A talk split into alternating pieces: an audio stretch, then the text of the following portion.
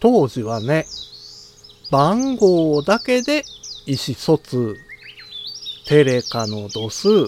全然足らぬ。57577の31文字でデジタルに関する単価を読むデジタル教室単価部です。スマートフォンが普及する前はガラケー。その前はポケベルで連絡やコミュニケーションをしてたんです。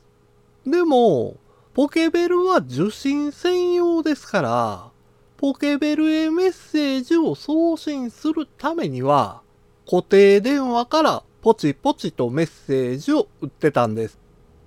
固定電話では自宅や会社からになってしまいますので、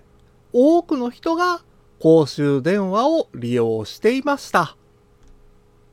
10円で3分という限られた時間の中で、ポケベルの番号、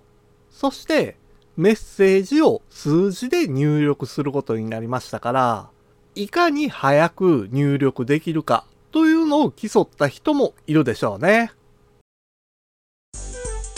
今回の単価は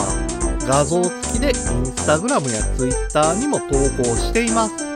またデジタル教室ではアプリやパソコンの使い方などの情報をウェブサイトや YouTube、ポッドキャストで配信していますので概要欄からアクセスしてみてください。デジタル教室単価部でした。